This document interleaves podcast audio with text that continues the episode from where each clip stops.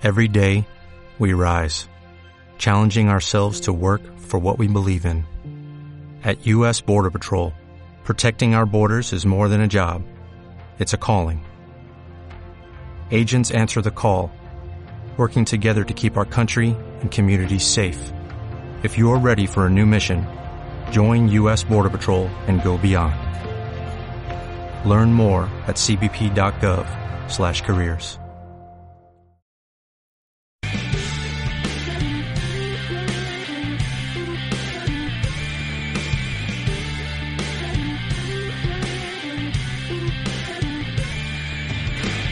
Te doy la bienvenida a Tribus sin trabas. Soy Marcos Santos y este es el sitio donde compartiremos estrategias, herramientas y tendencias del mercado laboral para transformar los espacios de trabajo convencionales y convertirlos en espacios de vida. Tribus sin trabas.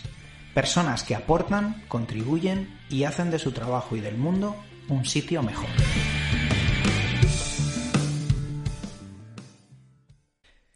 Muy buenas, te doy la bienvenida a esta primera entrevista de Tribus sin Trabas. El invitado eh, para mí es muy especial, David Macías, CEO de Inbound Labs, también fundador de Videolin y de otras muchas startups.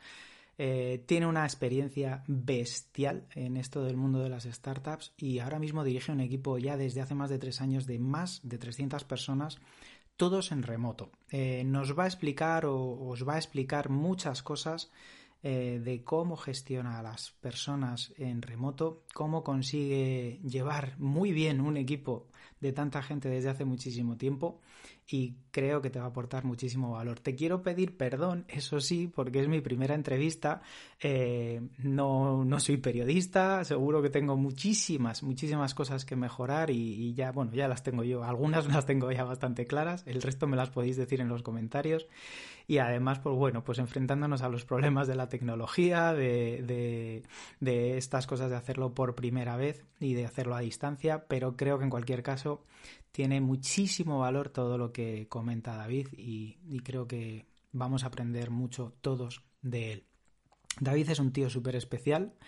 Yo le estoy muy agradecido, le conozco desde hace muy poquito, le conozco desde, desde finales del año pasado, desde principios de este realmente, eh, así como con más profundidad. Y bueno, a mí me ha cambiado la manera de, y en un momento muy especial, me ha cambiado la manera de, de, de ver lo online, lo remoto, y me alegro, me alegro muchísimo porque, porque ha sido justo antes, además de todo esto, y me ha permitido, creo, estar mejor preparado que si no le hubiera conocido.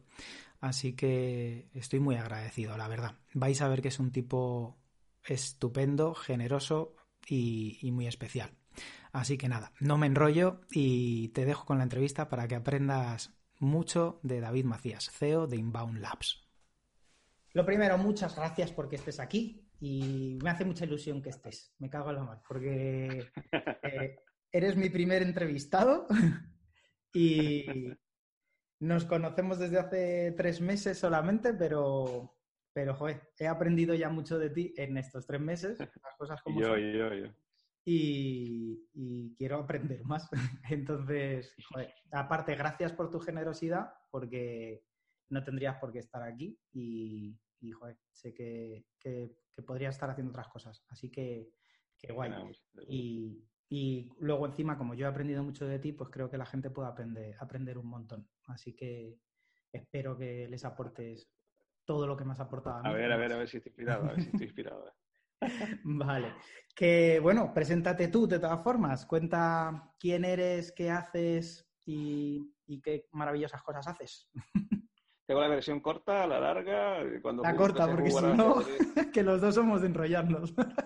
Nada, yo eh, bueno, soy una, un ajedrecista frustrado, ¿no? De, de, de, un tío muy apasionado siempre de todo lo que ha hecho.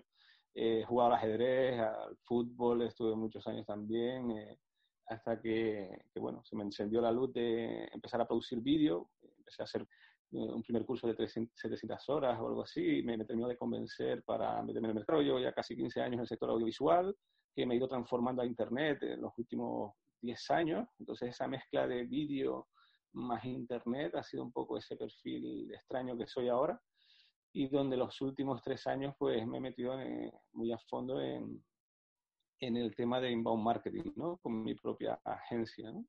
Y así resumiendo, los últimos ocho años también en paralelo he montado mi propia startup, he montado ocho ya, eh, pero una de ellas es la de Videolink, que es una plataforma de creación de vídeo con más de 400.000 usuarios eh, registrados y bueno, más de 200.000 vídeos generados, y donde me, he enfocado muchísimo tiempo en eh, la especialización de video marketing, ¿no? no me gusta mucho hablar sobre las especializaciones, porque al final, cuando montas tu propia startup, tienes que aprender un poquito de todo.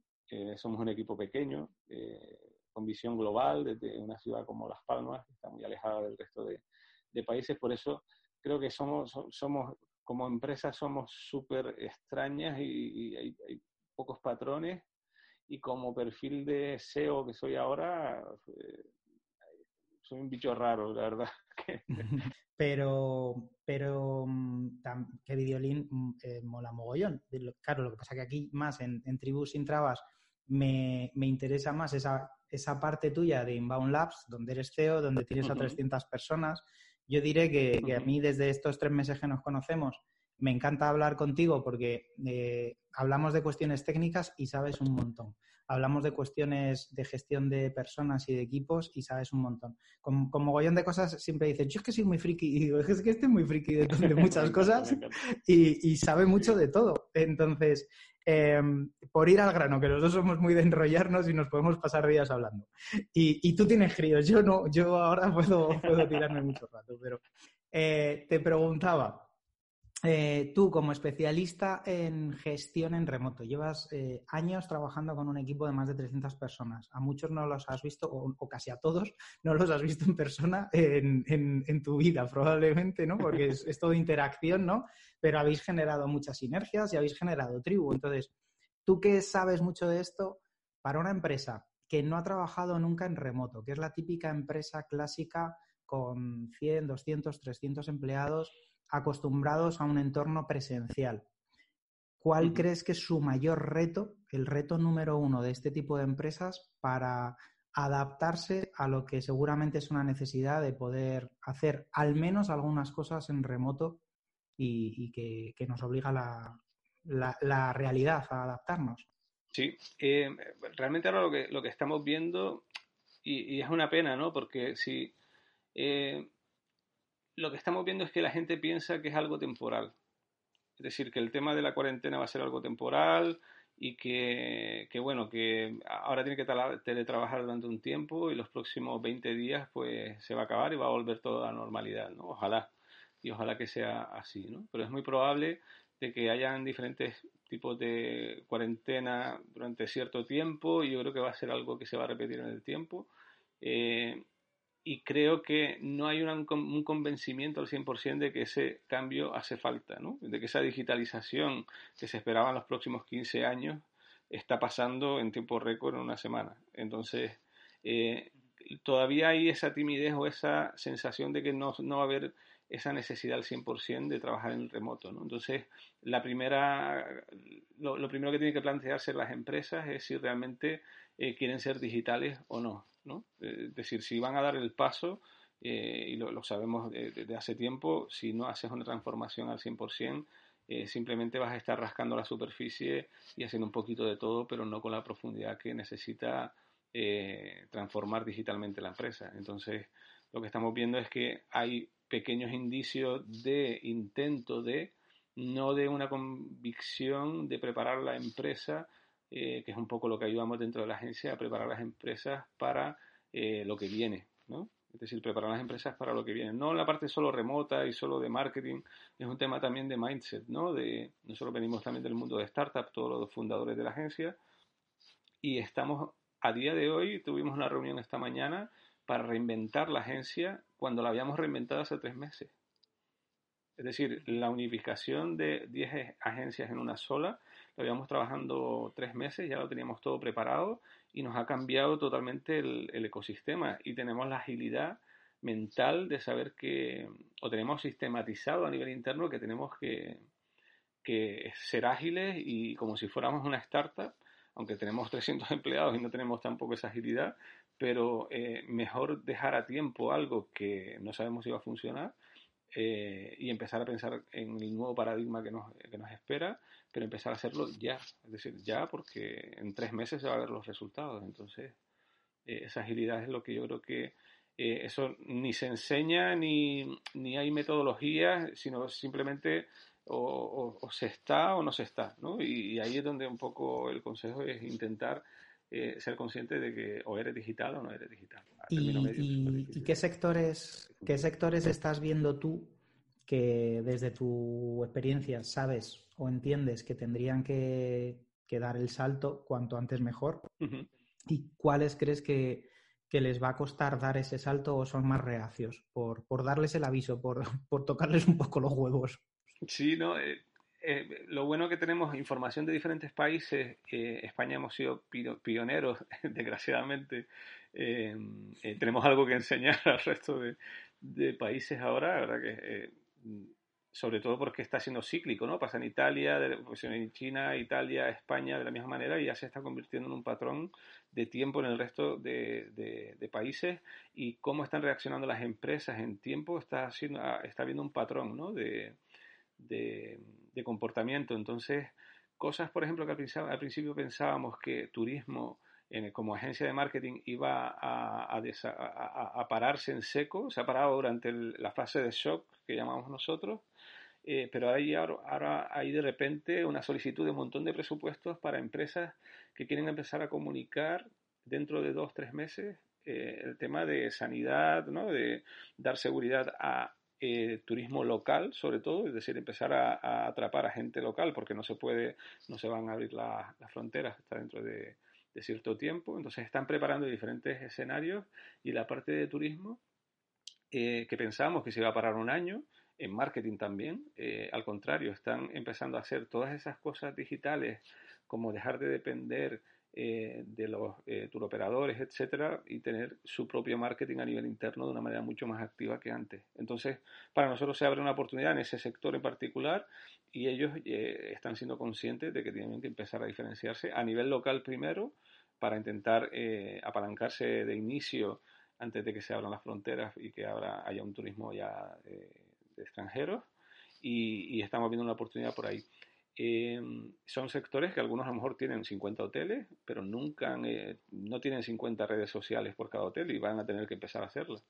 Eh, es decir, o, tienen su parte de pasarela de pago o de reserva, pero no la tenían con esa profundidad que necesitan ahora. Entonces, por ejemplo, turismo es un, un sector que a nivel de marketing lo vemos como una oportunidad el tema de, por ejemplo, otras agencias, por ejemplo, pues hay agencias que han sufrido mucho, ¿no? Dependiendo de la, del tamaño de cada agencia, hay agencias que van a tener que cerrar dentro de dos meses porque no son estructuras fijas, donde tienen gente fija, donde hacen un ERTE, después tienen que hacer un, un ERE si, si no tienen la suerte de, de aguantar esos seis meses, etcétera.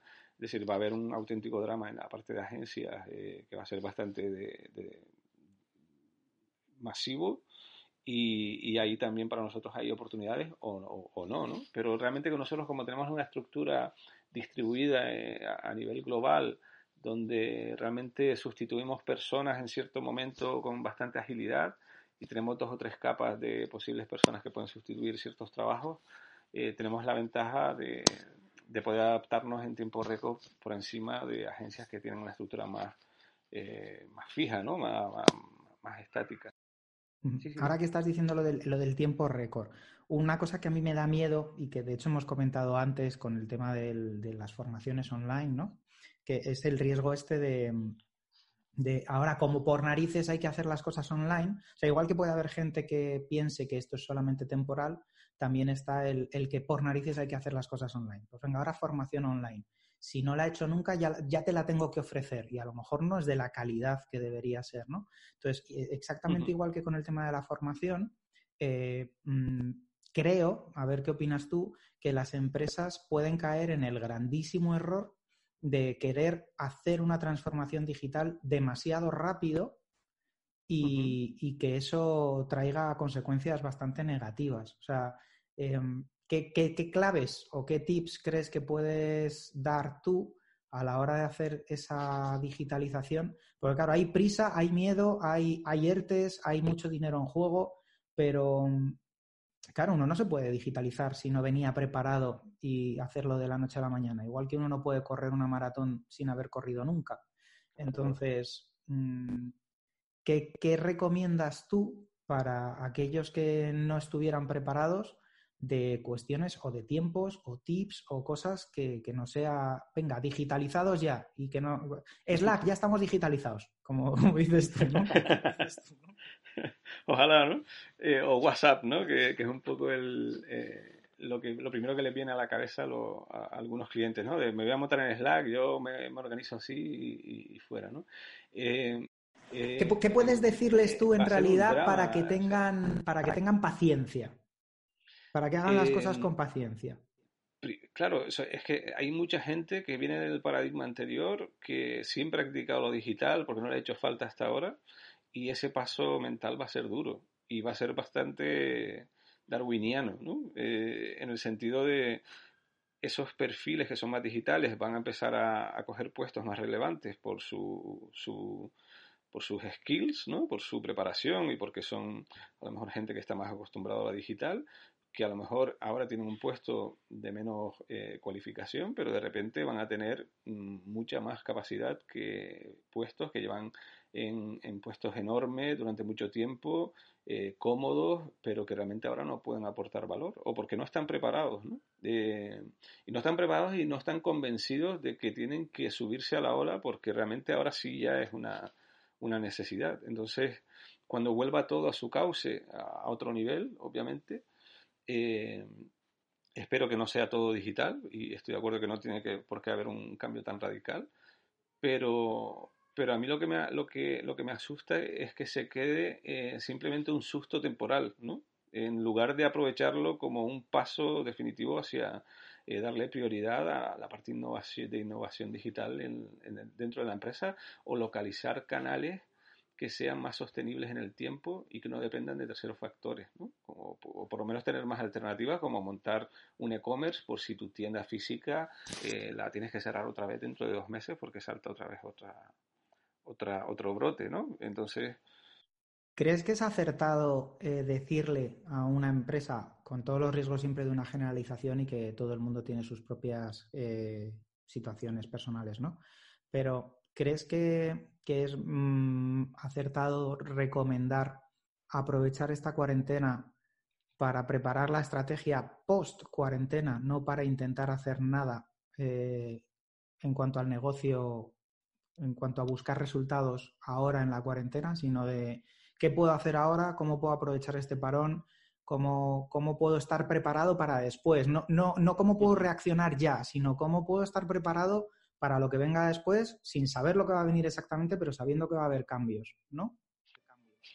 y te digo porque hemos hablado muchísimo del tema este durante este mes y medio. Em, nosotros vemos eh, ganadores y perdedores, ¿no? Gente que puede sufrir más o menos, ¿no? ojalá se pudiera, eh, se pudiera generalizar. Pero después de esto vemos gente que, que, va a ganar y va a perder. Y los que estén eh, ya preparados desde hace tiempo, van a tener una ventaja eh, mental eh, y posiblemente definitiva en los próximos dos años. Porque, y te lo digo por nuestra agencia, ¿no? que ya tenemos una estructura súper elástica, un sistema que ya funciona, que factura X al año durante los últimos seis años, donde tenemos un motor de crecimiento natural, donde no tenemos puestos fijos. Es decir, esa mentalidad de no, de no trabajar con gente fija, sino trabajar con gente que eh, son freelance en todo el mundo, que son eh, que nadie es imprescindible, pero tiene, pero tiene su pero aportan su calidad, pero que también tienen la libertad de trabajar con otras agencias, es un modelo de, negocio que reduce muchísimo el riesgo. Y, y son sistemas que otras empresas pueden eh, establecer y que están más preparadas con esa agilidad startup, ¿no? Eh, de, con poco intentar crear lo suficiente para aportar valor al mercado. Entonces esas estructuras que vienen ya con estructuras fijas, etcétera, creo que hay una oportunidad de digitalizar muchas empresas y reducir mucho gasto eh, heredado simplemente por, porque no saben hacer las cosas de otra manera, porque lo han hecho siempre hasta ahí y han facturado muy bien hasta ahora de esa manera, pero creo que hay, aprovechando la tecnología, hay muchísimas cosas que optimizar y muchísimas cosas que, a las que darle prioridad y que ahora va a tener un, puesto relevante a, nivel de, de, decisión, ¿no? Entonces, realmente ojalá tuviera, porque al final cada empresa tiene su idiosincrasia, tiene su mecánica, cada sector va a sufrir, es decir, todos los sectores van a sufrir más o menos, pero, pero creo que el tema del mindset, el mindset mental, lo que me da miedo a mí es el, el, mindset, ¿no? El decir, cierro mañana las empresas y empiezo de cero esa, esa, esa, capacidad que tienen ¿no? muchos negocios chinos ¿no? de, de, abrir el negocio aquí y si no me funciona en tres semanas abro otro, eh, una ferretería al día siguiente sin dolor, a eso no estamos acostumbrados. Y nos está llegando y, y, y, y, llegó, yo recuerdo antes de que se cerrara la cuarentena, el día anterior estaba cenando en un restaurante y al día siguiente estaba encerrado en mi casa.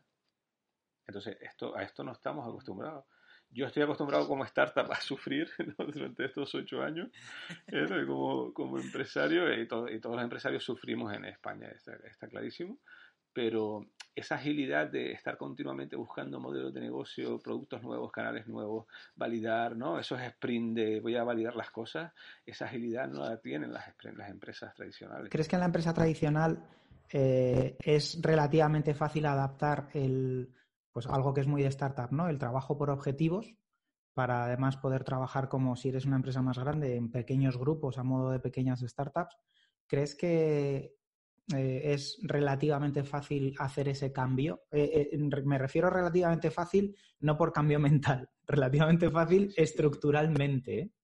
Sí, yo creo que con el apoyo, es decir, con apoyándote un poco en gente que, tiene esa parte clara y sobre todo que lo ha aplicado a sus negocios de manera real, no, no con la parte teórica, sino que realmente que, que realmente lo, lo, ha llevado a, la realidad y con ejemplos claros y, y, con un poquito de ayuda, yo creo que se puede, ¿no? el tema de OKRs, ¿no? Es decir, hay ciertos sistemas que se pueden llevar a cualquier empresa eh, sin ningún tipo de, de, dolor y la gente también yo creo que en España somos súper súper súper eh, eh, rápidos también a la hora de adaptarnos y somos gente que nos buscamos la vida y somos súper productivos y somos súper creativos en un montón de cosas. No creo que nos vaya a costar tanto eh, aplicar metodologías nuevas que al final tienen su lógica y tienen sus resultados en, grandes empresas como IBM, Google, etcétera. Y te hablo, por, ejemplo, de, de los OKRs, pero que eso se explica en una tarde. Después otra cosa es, otra cosa es pensarlo bien, ¿no? Pero que el confiar en que hay mecanismos para agilizar, como la metodología Scrum, etcétera, eh, o el tema de gestionar gente en red de, forma distribuida, son mecanismos que se pueden aplicar fácilmente en, dos, tres meses como máximo en una empresa y, ver resultados y, un sistema para, para, organizarte de una manera mucho más eh, eficiente. Claro, pero esto que has dicho, que me parece muy interesante, es, es, un poco volviendo a lo de antes, es decir, en dos o tres meses puedes haber habituado a tu gente a trabajar por objetivos, etcétera, etcétera.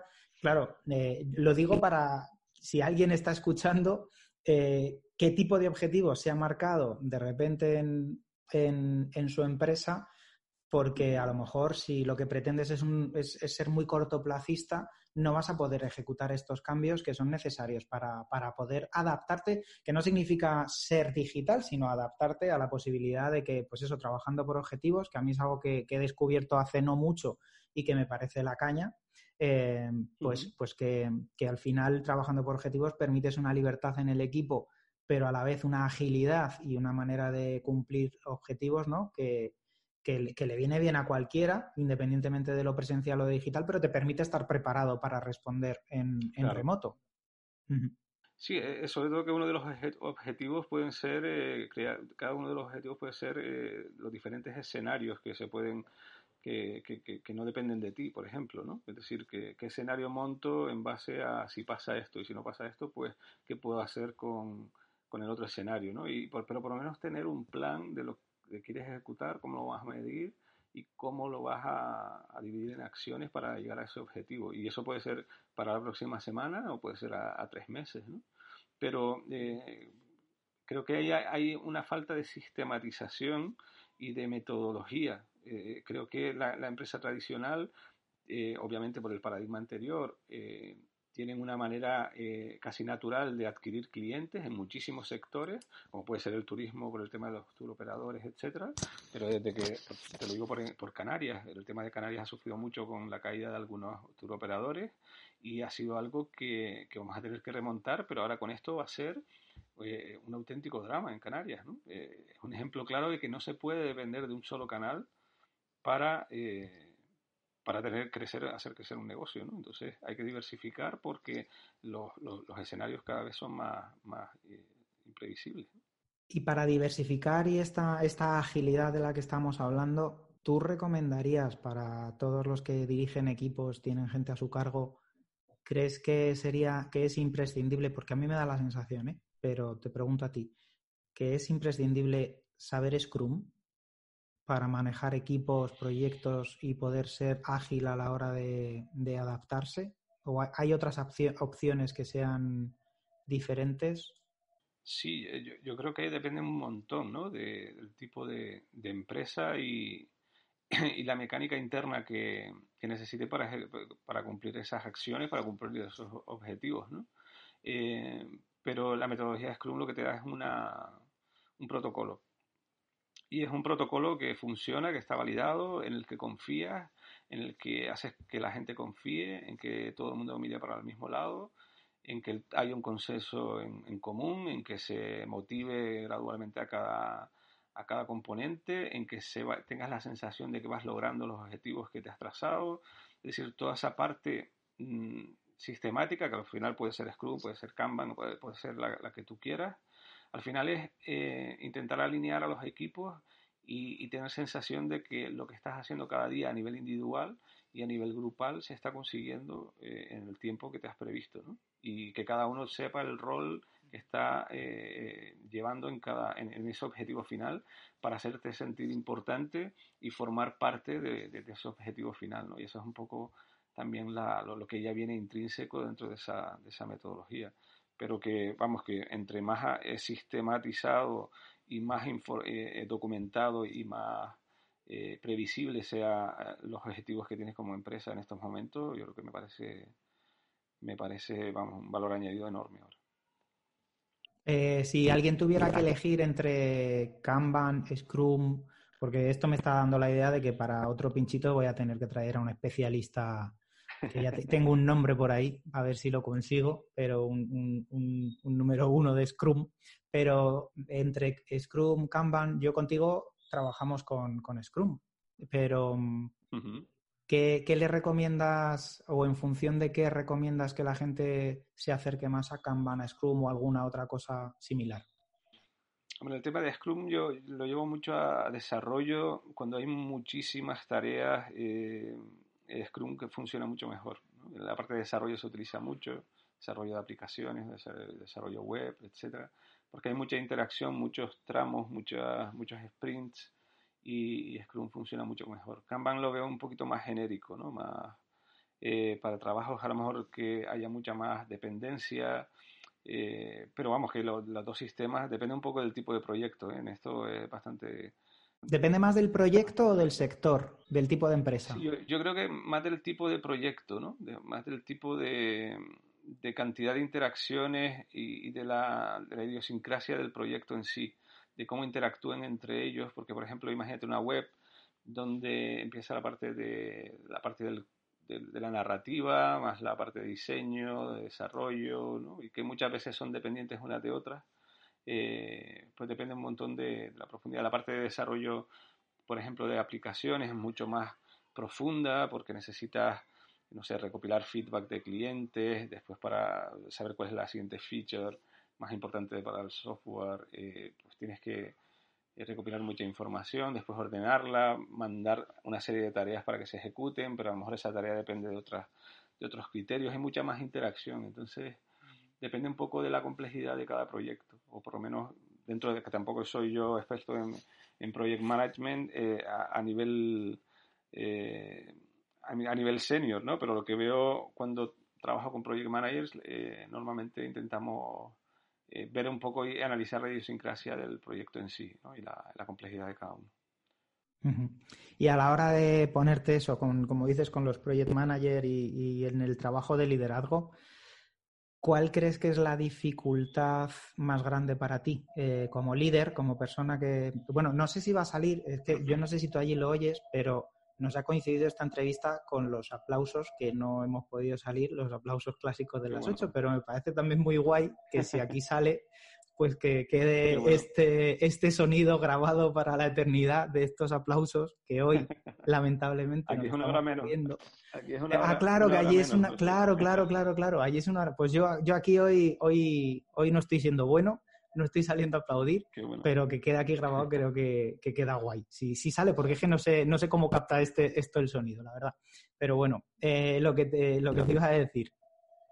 ¿Cuál es la dificultad de un líder de equipo eh, para ti, eh, desde tu punto de vista, la dificultad más grande a la hora de dirigir en remoto? Y bueno, luego te preguntaré cuál es la ventaja, pero ¿cuál es la dificultad?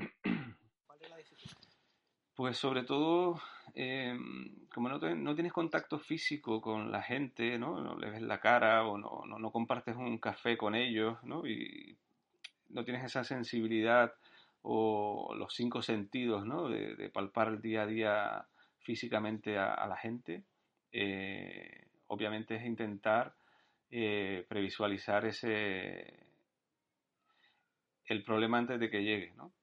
Y, eso puede ser por una, por una respuesta en Slack que tarda tres horas en llegarte en lugar de media hora.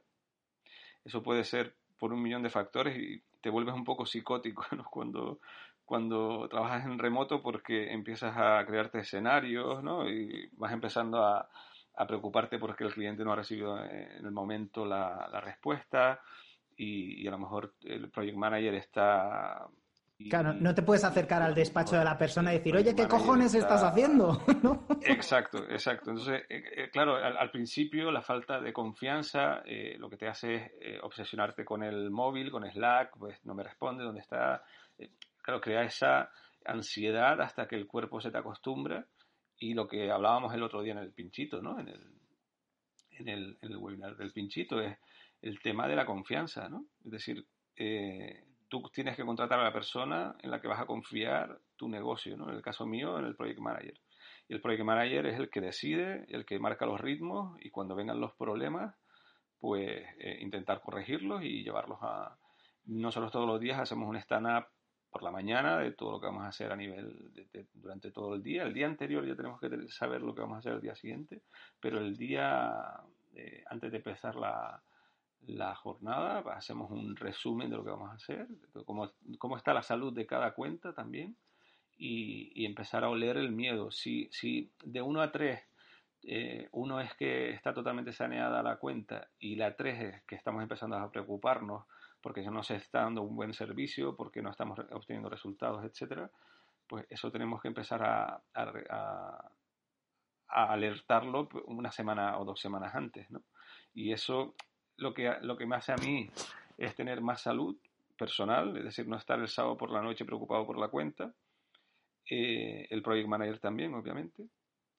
Pero puedes saber que dentro de dos semanas vamos a tener problemas. Entonces, vas reduciendo un poco esa tensión subliminal de los posibles escenarios mentales y paranoicos que te puede llegar a, construir en, remoto, ¿no? Porque no tienes esa, esa, esa cercanía con el cliente, con el cliente por un lado, porque el cliente te puede venir a la oficina y tener una reunión contigo y tirarte de las orejas, o por otro lado, eh, el project manager, pues que no va a cumplir sus tareas y la gente que tiene eh, detrás eh, delegando todas las tareas, pues que le va a cumplir. Entonces, la, responsabilidad, es decir, el tema de contratar a la gente perfecta tiene que ser una persona responsable, ordenada y que cumpla lo que dice esas tres cosas para mí, y te lo digo porque he probado con mucha gente, eh, he trabajado con muchísima gente, pero te puedo decir que con más de 70, 80 personas,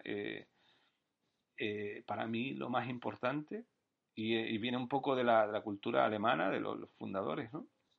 Y del choque cultural de, la, cultura latina que tenemos todos y que sabemos que, que, tenemos por, defecto, Después tenemos muchísimas más cosas eh, muy superiores a, otros países, eso lo, tengo claro y porque ha sido la experiencia que he tenido con, con toda esta gente, eh, que somos muy resolutivos, somos muy creativos, pero la parte de, eh, bueno, primero el tema de cumplo la hora, ¿no? La hora de, eh, la hora, la hora llegar a la hora, cumplir la hora, cumplir lo que dices, la falta de palabra es algo que no se perdona y que se penaliza dentro de la empresa. Es algo que no, no soportamos y, y, y, cuando fichas a alguien nuevo y que es latino, eh, es un paradigma que tienes que, sensibilizar. Y ahí es donde realmente está el trabajo. Es decir, el resto de cosas hay que educar porque, porque no vienen de ese paradigma y seguramente no le aprietan tanto las tuercas como la apretamos nosotros. Y nosotros necesitamos mecanizar y, que ellos confíen en que esa manera es la mejor manera de trabajar para, para que el cliente esté contento, para nosotros tener salud y no estar pensando el sábado por la noche, no, no me va a entregar esto, y, tener salud todos, ¿no? Entonces es un poco el respeto también al resto de trabajadores de los que dependemos de eso. Hay una cosa que has dicho, que, decía que hay una cosa que me ha llamado mucho la atención, que, que yo no, la, no, me la había planteado en realidad, pero que me parece una cosa, o sea, vosotros tenéis, em, por un lado, eh, bueno, digo vosotros, pero una persona, un, equipo que trabaja en remoto, ¿no? Que está la dualidad de manejar mucho dato, que ahora además estamos en el mundo del dato, y, tenéis como mucho acceso a muchos datos, pero a la vez tienes que gestionar el, el, no acceso a determinados datos, como es dónde narices está esta persona que de repente no me está respondiendo y yo querría que me respondiera ya. Entonces, eh, es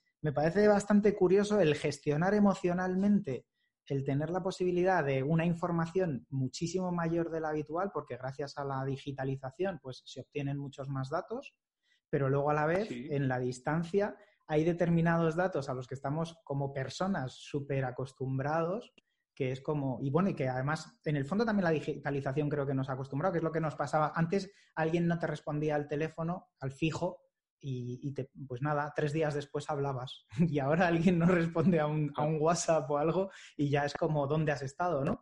Y, y, me parece muy curioso cómo emocionalmente hay que hacer, te pregunto, ¿no? Para manejar esa dualidad de acceso a mucho dato, pero no acceso a determinada información de y si esta persona le ha pasado algo y si esta persona simplemente ha tenido una mala noche y está durmiendo, pero ya lo trabajará después. Emocionalmente, eh, eso, ¿cómo, has hecho tú para trabajarlo? Eh, es por eso el, el, principal eh, motor de que funcione el sistema que tenemos es que la motivación se retroalimenta. Es decir, si tú como project manager consigues que un cliente termine la web antes, tú cobras antes. Entonces, si tú como project manager terminas el trabajo antes, vas a cobrar tu porcentaje porque ellos se llevan un 20% de lo que nosotros eh, ganemos, ¿no? Entonces, eh, ellos tienen que cumplir las horas y que, los proveedores cumplan las horas en tiempo, en, en, tiempo, y su preocupación es que se llegue a cumplir esas horas en el mes. Entonces, de manera intrínseca, la motivación viene sola, porque si no, no van a ganar el dinero que, tienen que ganar. No sé si me entiendes. Entonces viene por el modelo de negocio. El modelo de negocio es totalmente, se retroalimenta, ¿no? Es decir, porque, te lo porque nosotros teníamos project manager que cobraban por horas antes y el project manager decía, bueno, entre más tarde el, proyecto, más cobro. Que en realidad, eh, para ayudar en esa gestión emocional de, del no conocer, de la incertidumbre, de la distancia, ¿no? De, no saber lo que está haciendo otra persona y de tener que confiar, hay una parte de, de creación de cultura, de trabajo, de selección de, para permitir esa confianza en la persona, porque al final, evidentemente, eh, si, no, se puede controlar todo y no se debe controlar todo. En, nuestro, en nuestro modelo de negocio no se entiende eh, tener un sueldo fijo. Es decir, no, y creo que, que, todo va a ir hacia ahí, ¿no? Porque eh, si, si, tú pagas, pagas a una persona fijo, eh, tienes que medir exactamente qué rendimiento da al mes por ese, por ese dinero que le das, ¿no? En cambio, cuando tú trabajas por objetivos y tú lo que haces es mirar por la empresa con incentivos, con un equity de la compañía, etcétera, la motivación viene, obviamente no todo es el dinero, después a nivel interno hay otro tipo de motivaciones, está claro, pero, pero nosotros nos centramos en que lo que queremos es que nosotros ganemos dinero y los empleados también.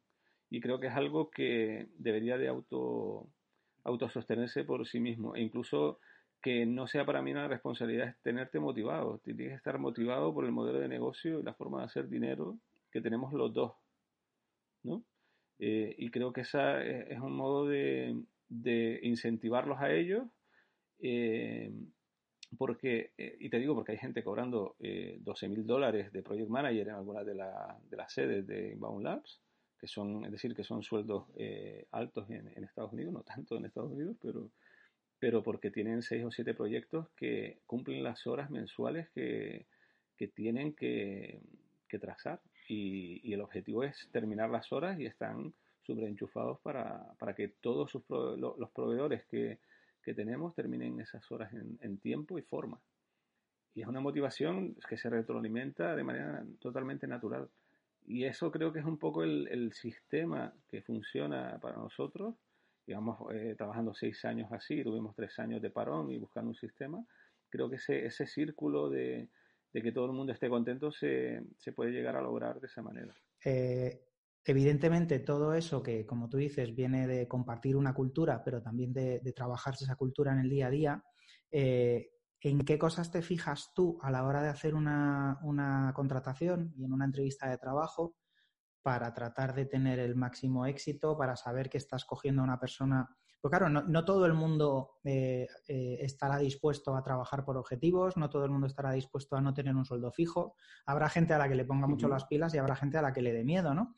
Entonces, eh, cuando tú seleccionas gente que después de todos estos años ya tienes que tener buen callo en eso y, está claro que, que, os va bien, ¿qué, no sé, ¿qué tips puedes compartir que para ti sean cosas como muy, muy importantes en que te fijas o que yo creo que en el tema de, conocer a las personas no, se deja de aprender, ¿no? Porque ojalá hubiera, hubiera un patrón, ¿no? Y, hay una carrera de eso, es decir, que hay una carrera entera, ¿no? De, estudio de recursos humanos, ¿no? Y, eh, y se merece todo el respeto, ¿no? Porque no, ojalá tuviera la fórmula, pero sí tenemos un sistema para eh, que realmente empiezas a darle responsabilidades eh, pequeñas y, y vas incrementando con proyectos cada vez más grandes y ir dando responsabilidades cada vez mayores, ¿no?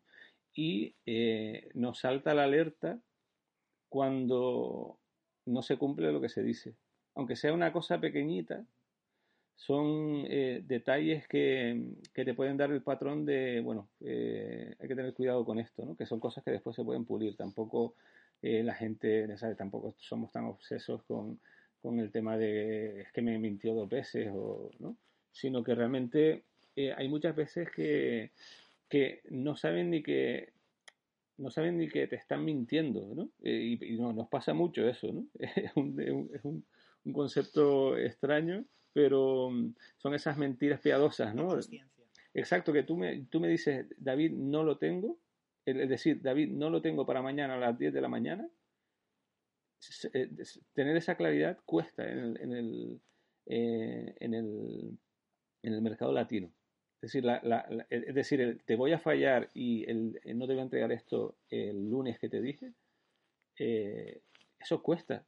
Y, es mucho mejor decirlo a tiempo, ¿no? Y es una persona chorrada, pero, pero eh, es súper importante porque eh, si me avisas con tiempo, yo tengo tiempo para avisar al cliente.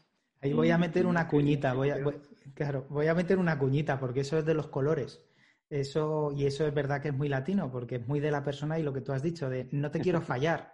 Entonces, como no te quiero fallar, no te voy a decir que no, y es más, voy a intentar hacerlo, pero no soy consciente de que a lo mejor no llego. Y, lo que tú dices, si ahí me muevo más en azules o en rojos, que es tareas, y es decir, oye, mira, objetivamente a esta tarea no voy a llegar y vamos a reorganizarnos, que no pasa nada, que, no, no, te tengo por qué fallar porque la tarea eh, no esté a tiempo. No pasa absolutamente nada. Y, es un tema es un tema cultural, ¿eh? y pasa con el resto de sedes, con Estados Unidos y con, y con Alemania, ¿no? que Alemania ya, sabemos cómo, cómo eh, mentalmente son en muchas cosas, ¿no?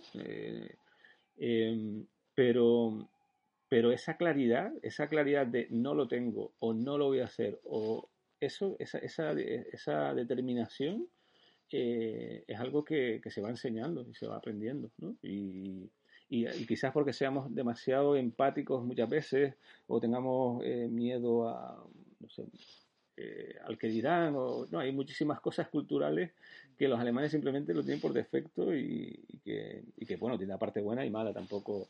Pero son, son, son detalles que yo percibo en muchas cosas y que se puede llegar a educar y decir, mira, que si no lo tienes este día, y eso va todo en la sistematización y en los protocolos y en documentar bien, hacer un buen onboarding al, al, al, al project manager, en este caso, o cualquier eh, de, de, los componentes del equipo, hacer un buen onboarding de cómo funciona la empresa y cómo se va a, a desarrollar los proyectos y cuál es la cultura dentro de la, la gestión con los clientes también. Entonces, desde que se entiende todo el contexto de cómo gestionamos todo, todos ellos saben también la importancia de, bueno, no le puedo fallar a, este, a David este día porque eh, está está súper subrayado que no puedo, hacer, no puedo hacerlo y que tengo que avisar con tiempo porque si no afecta al resto de desarrollo de la web o a la persona que está esperando para cumplir esas horas. Es que hay, hay mucho, hay un, sistema, un sistema que tenemos y que, aunque no sea perfecto, eh, lo, tenemos, lo tenemos bien organizado. Y, y, seguimos aprendiendo día a día, ¿eh? que hay muchas cosas que pulir y muchas cosas que son nuevas, ¿no? Y, y, que, que, el remoto también tiene sus inconvenientes, por supuesto, eso, es indiscutible. Ahí mm, creo que, una cosa que has dicho y, para, para, quienes nos estén escuchando, eh, yo creo que mm, cualquier persona que esté liderando y dirigiendo equipos, creo que si, si hace este viaje del trabajo a lo remoto o de adaptación a lo digital, creo que hay que hacer un trabajo muy exhaustivo de seguimiento precisamente en España por una cuestión cultural, según los sectores también, evidentemente, pero, pero ese seguimiento de, esa, esa, intención positiva de no te quiero fallar, de, tener esa parte como muy humana, pero, pero reeducarnos en, en, en la importancia de las tareas que parece un poco lo contrario a lo que yo suelo propugnar, de cuidado de la persona, etcétera, etcétera, pero, pero es verdad es verdad que, seguramente hay que hacer un trabajo de cambio cultural para que entendamos que, esa parte de ser más fríos en las tareas, bien comunicado, no es, no es fallar a las personas y que, que, es mejor para las personas, de hecho, y, saber cambiar un poco en, esa tendencia natural y positivista, que muchas veces yo creo que es positivista, ¿no? De venga, es que sí, que lo voy a intentar, venga, que no pasa nada, venga. Bueno, total, si fallamos y, y claro, esa sistematización que tú dices, eh, yo creo que para quienes tengan que enfrentarse ahora a este reto, yo diría que es uno de una de las cosas en las que más se tienen que fijar, en, reeducar a la gente en eso y en ver si el propio líder eh, se maneja bien con eso, porque claro, depende de tu propia tendencia de liderazgo, de hacia, hacia qué te enfoques. Em, David, que ya llevamos mucho rato y tú y yo somos de, poder tirarnos hasta, hasta las mil. Yo me quedaba, vamos, me ponía aquí, me traía la cena y seguíamos charlando. Pero para no tenerte ahí entretenido y, joder, que tienes tu familia y que no se enfaden conmigo, em, te diría para terminar, ¿hacia dónde crees que vamos ahora mismo? ¿Hacia dónde crees que va, es decir, esto estamos en una especie de, momento de, transgresión, de transformación, de cambio, pero no vamos a estar así continuamente. Pero, ¿cómo crees que va a ser la nueva realidad en las empresas? Así pensando un poco, yo creo que vamos a hacer cada vez más startups. ¿eh? Es decir, eh, cuando te digo startup significa tener agilidad y eliminar los sentimientos que tenemos por eh, la herencia emocional, por nuestros negocios, etcétera, ¿no? Tenemos que ser, eh, creo que cada vez más ágiles, eh, cada vez más conocedores de la tecnología y de las oportunidades que dan, cada vez ser más inteligentes y, también equilibrar lo, lo, personal con lo empresarial, ¿no? Que creo que cada vez hay más cultura también de eso, de los líderes que realmente saben, las, saben son, determinantes y saben exactamente lo que quieren y, con quién quieren trabajar y cuáles son sus objetivos. ¿no? no son gente que improvise con... O sea, dentro de la improvisación que tiene una startup, eh, creo que los perfiles de startups que llevan ya 10, 12 años tienen una mentalidad de, una visión de, del futuro eh, que, creo que puede ser un ejemplo para, para SEOs a lo mejor más clásicos, ¿no? que, que tienen un paradigma a lo mejor o un modelo de negocio más predecible. Creo que esa agilidad o de encontrar oportunidades como startup, que va siempre con la necesidad de facturación, que, a lo mejor tienen modelos de negocio más estables, eh, creo que va a ser el, futuro, es decir, el, aprender a ser eh, visionario ¿no? en, todo lo que, en todo lo que haces. Entonces, creo que hay mucha gente que realmente eh, con, con, el tiempo va madurando como empresario y creo que la tecnología no puede quedarse atrás. Es decir, como empresario ya dejar la tecnología de lado en los próximos 10 años no, no tendría sentido. Entonces, eh, esto todo quitando todo lo que está pasando con el tema del coronavirus, ¿no? sino ya saber que cuando empiece la crisis, después de que, de que esto pase, eh, va a ser una guerra cada vez más dura y, va a ser darwiniano totalmente. Es decir, ahí es donde, donde creo que solo se van a quedar los, más listos o los, más fuertes mentalmente sobre todo. Entiendo que vas por ahí, pero no sé si, yo no lo estoy entendiendo. Aquello que ya decía eh, Steve Jobs en el 2000 y muy poquito, de que Apple funciona como una startup, eh, porque funcionan también como con microequipos, ¿no? Y, la comunicación es, sencilla, los, cambios son ágiles, la gente toma sus propias decisiones y, no depende todo de, de, estructuras tan clásicas y tan piramidales, ¿no? Sería, sería más o menos eso que ya un visionario como Steve Jobs ya, ya veía hace muchísimo, claro, ¿no? Sí, sí, es que va por ahí porque, porque el mundo está muy cambiante y no eh, esas estructuras ya fijas con eh, eh, te digo por ejemplo Apple, ¿no? Pero Apple claro, tiene dividendos, tiene, ¿no? tiene gente que participa, tiene socios, incluso eso, eso ya va a formar parte del pasado, ¿no? Porque porque ya, es decir, son empresas tan grandes que ya no se pueden considerar startups, por mucho que lo, que lo digan, ¿no? Y, creo que la parte del departamento de innovación de, empresas grandes debería empezar a tener ya mucho más, o sea, innovación de verdad, ¿no? No por subvenciones o por, sino que la innovación ya es, va a ser el, la punta de lanza de cualquier empresa, ya no, no va a ser un capricho. Vale, pues eh, bueno, aprovecho y te hago la última pregunta y ya con eso, con eso terminamos, si te parece. Si tuvieras que elegir, eh, o, bueno, no si tuvieras que elegir, ¿cuál crees que es o cómo definirías la habilidad principal de un líder que tiene que gestionar a su equipo en remoto? ¿Qué es en lo que tiene que poner más énfasis o su habilidad principal? Eh, la confianza, creo que es la, parte más importante, es la, confianza y la empatía. Es decir, eh, la confianza para, suficiente para, para, para tener claridad en tu negocio ¿no? y, y, centrarte en realmente en lo que tú eres mejor y intentar delegar en la gente correcta, en el puesto correcto. Y, y, esa empatía de, de entender cómo hay tan, es decir, como físicamente no estamos y, y, se trabaja en remoto y hay muchísimas muchísimos problemas de comunicación, intentar tener la empatía de eh, evitar los, los, aislamientos, por ejemplo, mentales que puede tener la otra persona. Eh, y eso pasa muchísimo, ¿no? se me olvidó comentarlo, pero hay un tema de aislamiento eh, de un empleado que, que, también hay que saber entender. Hay muchos empleados que en grupo a lo mejor no ponen un comentario porque tienen miedo a lo que piensen los demás y, tener esa sensibilidad de detectar ese tipo de, de, problemas escondidos que no, se, no son evidentes o de evitar las, eh, las conversaciones entre empleados eh, a nivel personal eh, y que el resto del grupo no se, no se entere. Hay un montón de, detalles entre líneas de cómo se mueve la empresa ¿no? en remoto. Y, y, creo que si conoces o has pasado por, ese, has pasado por esas fases, eh, lo detectas eh, con mucha más facilidad que si no lo has vivido antes. Y esa parte creo que es súper importante, la confianza y la empatía. Sí, y ahí has dicho una cosa que me parece algo, bueno, que, puede ser un don y algo a, desarrollar, que, claro, normalmente en, lo presencial tenemos el, leer el lenguaje corporal de la persona.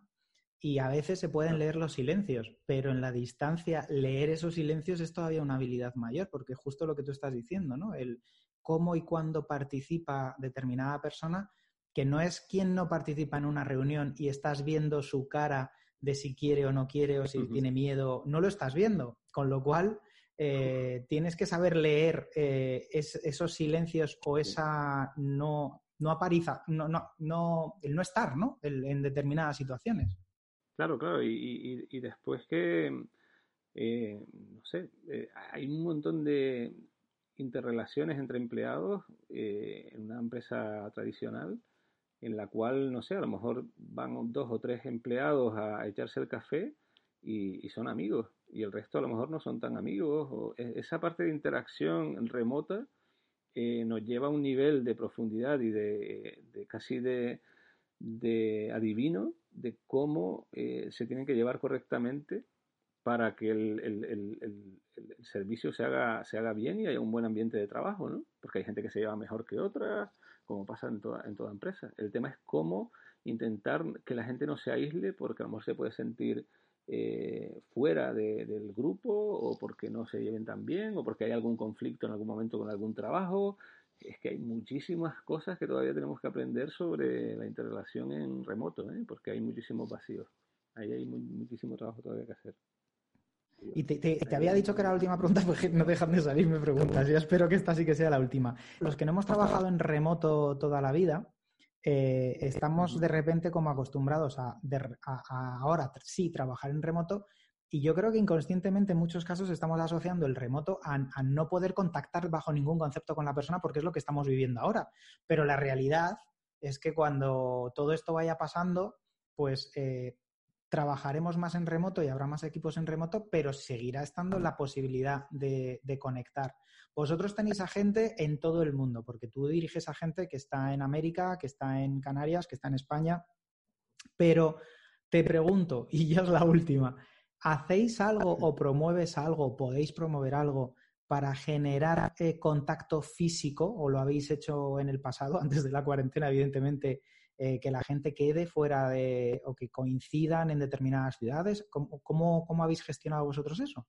Mm, pues la verdad que eh, ha pasado poco, y te, hablo de 300 personas de, en todos los, bueno, Estados Unidos, Alemania, bueno, no sé cuántos países, y realmente ha surgido como algo natural, es decir, no es algo que nosotros obliguemos, porque, claro, no vas a hacer una visita a, una, a tu casa, ¿no? No obligamos a, que cada persona reciba en su país, en su casa, a, alguien con, a lo mejor que con el que no has tenido trato o, no, has coincidido en algún proyecto. Entonces es súper difícil que alguien coincida con alguien. Ha pasado y han subido fotos por un momento puntual, o gente que se lleva muy bien y coincide y se llaman y se sacan una foto, pero te puedo asegurar que pasa muy, muy poco, ¿eh? es decir, pasa poquísimo, porque la gente está realmente tan distribuida y en diferentes horarios, es decir, gente en Australia, gente... Y, la verdad que pasa, pasa poco y no hemos hecho una cena de empresa todavía online. bueno, tampoco lo tenéis fácil, pero Sí que diré que ya, porque tampoco tenemos tiempo y ojalá que podamos tener más entrevistas y que la gente, que la gente pida entrevistas de estas y que, y que vuelva David. Pero yo, por ejemplo, he visto, porque me lo has enseñado en, en, vuestros canales y comunicaciones de, Slack, no nada personal, no he visto nada personal, pero sí como tenéis como distintas vías para generar comunicaciones, unas de apoyo, otras de, o sea, que generáis como muchas comunicaciones distintas a través del online que, podíamos profundizar mucho en eso, porque, porque es verdad que, facilita y genera mucha interacción, aunque no te estés viendo físicamente y aunque no compartas, pero, pero sí que comparten, sí que se conocen, sí que comparten coñas, sí que comparten ayuda, sí que... Y eso me ha parecido muy, muy interesante, pero, pero lo dejaremos para otro podcast, que la gente se quede con, con ganas de más y ya está. No sé si quieres terminar yo, como es, esta es la primera entrevista que hago en mi, vida. Sí te quería, te quería, mm, te quería comentar que eh, eh, si hay, hay una, un canal que abrimos una vez, eh, pero que realmente no se desarrolló, y era cómo estábamos mentalmente. Es decir, intentar compartir cosas relacionadas con, a nivel personal, ¿no? Es decir, intentar cómo, cómo crecer como profesional y, como, y a nivel personal entre nosotros, ¿no? Compartir, eh, no sé, artículos interesantes o, mindset o, no, compartir ya eh, cómo crecer como profesionales, pero más a nivel personal, no, no a, nivel de proyectos, etcétera, ¿no? Y creo que ahí hay, hay un, una posibilidad de, eso, ¿no? De escarbar, es una especie de think tank para intentar eh, crecer como profesionales, ¿no? Pero o, qué frustraciones tienes, ¿no? Pero ya con un tema mucho más casi de psicólogo, ¿no? Entre nosotros, ¿no? O sea que ahí también hay, hay mucho, mucho donde escarbar. a lo mejor es demasiado abierto o a lo mejor necesita alguien que lo dinamice, esto estoy siempre pensando en alto, ¿no? Pero alguien que lo dinamice como para generar confianza, para, claro, ahí hay que trabajar mucho la, apertura de corazón y, eso es, eso es complicado, pero me parece una idea súper chula que, súper buena, sí. que la, la guardo para, a ver cómo desarrollarla, porque me, me ha gustado, me ha gustado, me ha gustado mucho. Pues, a ver, lo que te decía, que yo, esta es la primera entrevista que hago en mi vida, con lo cual no sé ni cómo cerrarla. Eh, no sé si tú quieres decir algo eh, como despedida y si no, pues, pues, pues terminamos y, nos vamos a cenar, que es lo que toca. ¿Con qué te gustaría terminar? Ah, para mí, eh, darte las gracias por, por el trato y por el, y por el tiempo. ¿Sí ahora? Eh, no, te decía, ¿me oye? Sí, sí, sí, sí. Vale, no, te decía eso, eh, gracias por tu tiempo y por la y por la dedicación y, nada, esperando esperando a ver si, si ha, llegado, ha calado a la gente y les anima a empezar a confiar más en, el trabajo remoto, a ver qué tal, a ver cómo evoluciona todo esto. Pues sí, que se puede trabajar con mucha gente, se puede, se puede funcionar muy bien y, y, vamos, yo doy fe, doy fe porque, porque os conozco. Así que, pues nada, que mil gracias a ti por la generosidad, por la confianza, por todos los tips que nos has compartido y por compartir tu, experiencia. Y pues nada, que para mí es un honor que haya sido el primer entrevistado aquí del podcast y que ojalá que a todo el mundo le, le encante como me ha encantado a mí. Así que un honor, David, y que muchas gracias, que seguimos, nosotros seguimos en contacto, que ahora que el resto de la gente también te contacte, que pongan muchos comentarios y muchas dudas, que David es un tío generoso y, seguro que os, responde. Y, nada, pues que muchísimas gracias, David. Genial, gracias, gracias a ti. Venga, pues nos vemos. Un abrazo grande. Chao. Bueno, pues hasta aquí la entrevista con David Macías que espero que te haya gustado, aunque te pido perdón porque es mi primera entrevista, la primera vez que hago una entrevista eh, en mi vida, la primera vez que además he tenido que hacer la entrevista a distancia y bueno, pues con muchas cosas mejorables, como es lógico, pero de todo se aprende. Lo que sí que espero es que te haya aportado mucho valor porque creo que David es un crack y que y que bueno, pues que te haya hecho pensar o darle vueltas a cosas y aprender cosas interesantes. Yo desde luego con él he aprendido bastante. Y nada, me despido, que ya ha sido suficientemente larga la entrevista. La semana que viene tendremos nuevo capítulo del podcast. Tengo varias ideas en mente, pero no, no te podría decir todavía seguro qué es lo que vamos a hacer. Lo que espero es que sigamos ahí en contacto. Y, nada, te invito a que si no te has apuntado a nuestras tribus sin trabas, que tenemos un grupo que hemos creado hace muy poquito en, en, Facebook, donde, bueno, pues compartimos unas cuantas personas características, estrategias y, técnicas de gestión de equipos, de personas, especialmente ahora enfocado en el tema en remoto, pues que te apuntes a nuestro grupo de tribus sin trabas en Facebook. Y por supuesto que asistas a cada uno de nuestros pinchitos de tortilla en remoto, a los que, montamos todas las semanas. Eh, el último ha sido con Gerard Comte, probablemente mm, tendremos una entrevista con él aquí. Y, y lo dicho, que muchísimas gracias por estar ahí y que te espero en el próximo capítulo de Tribus sin trabas.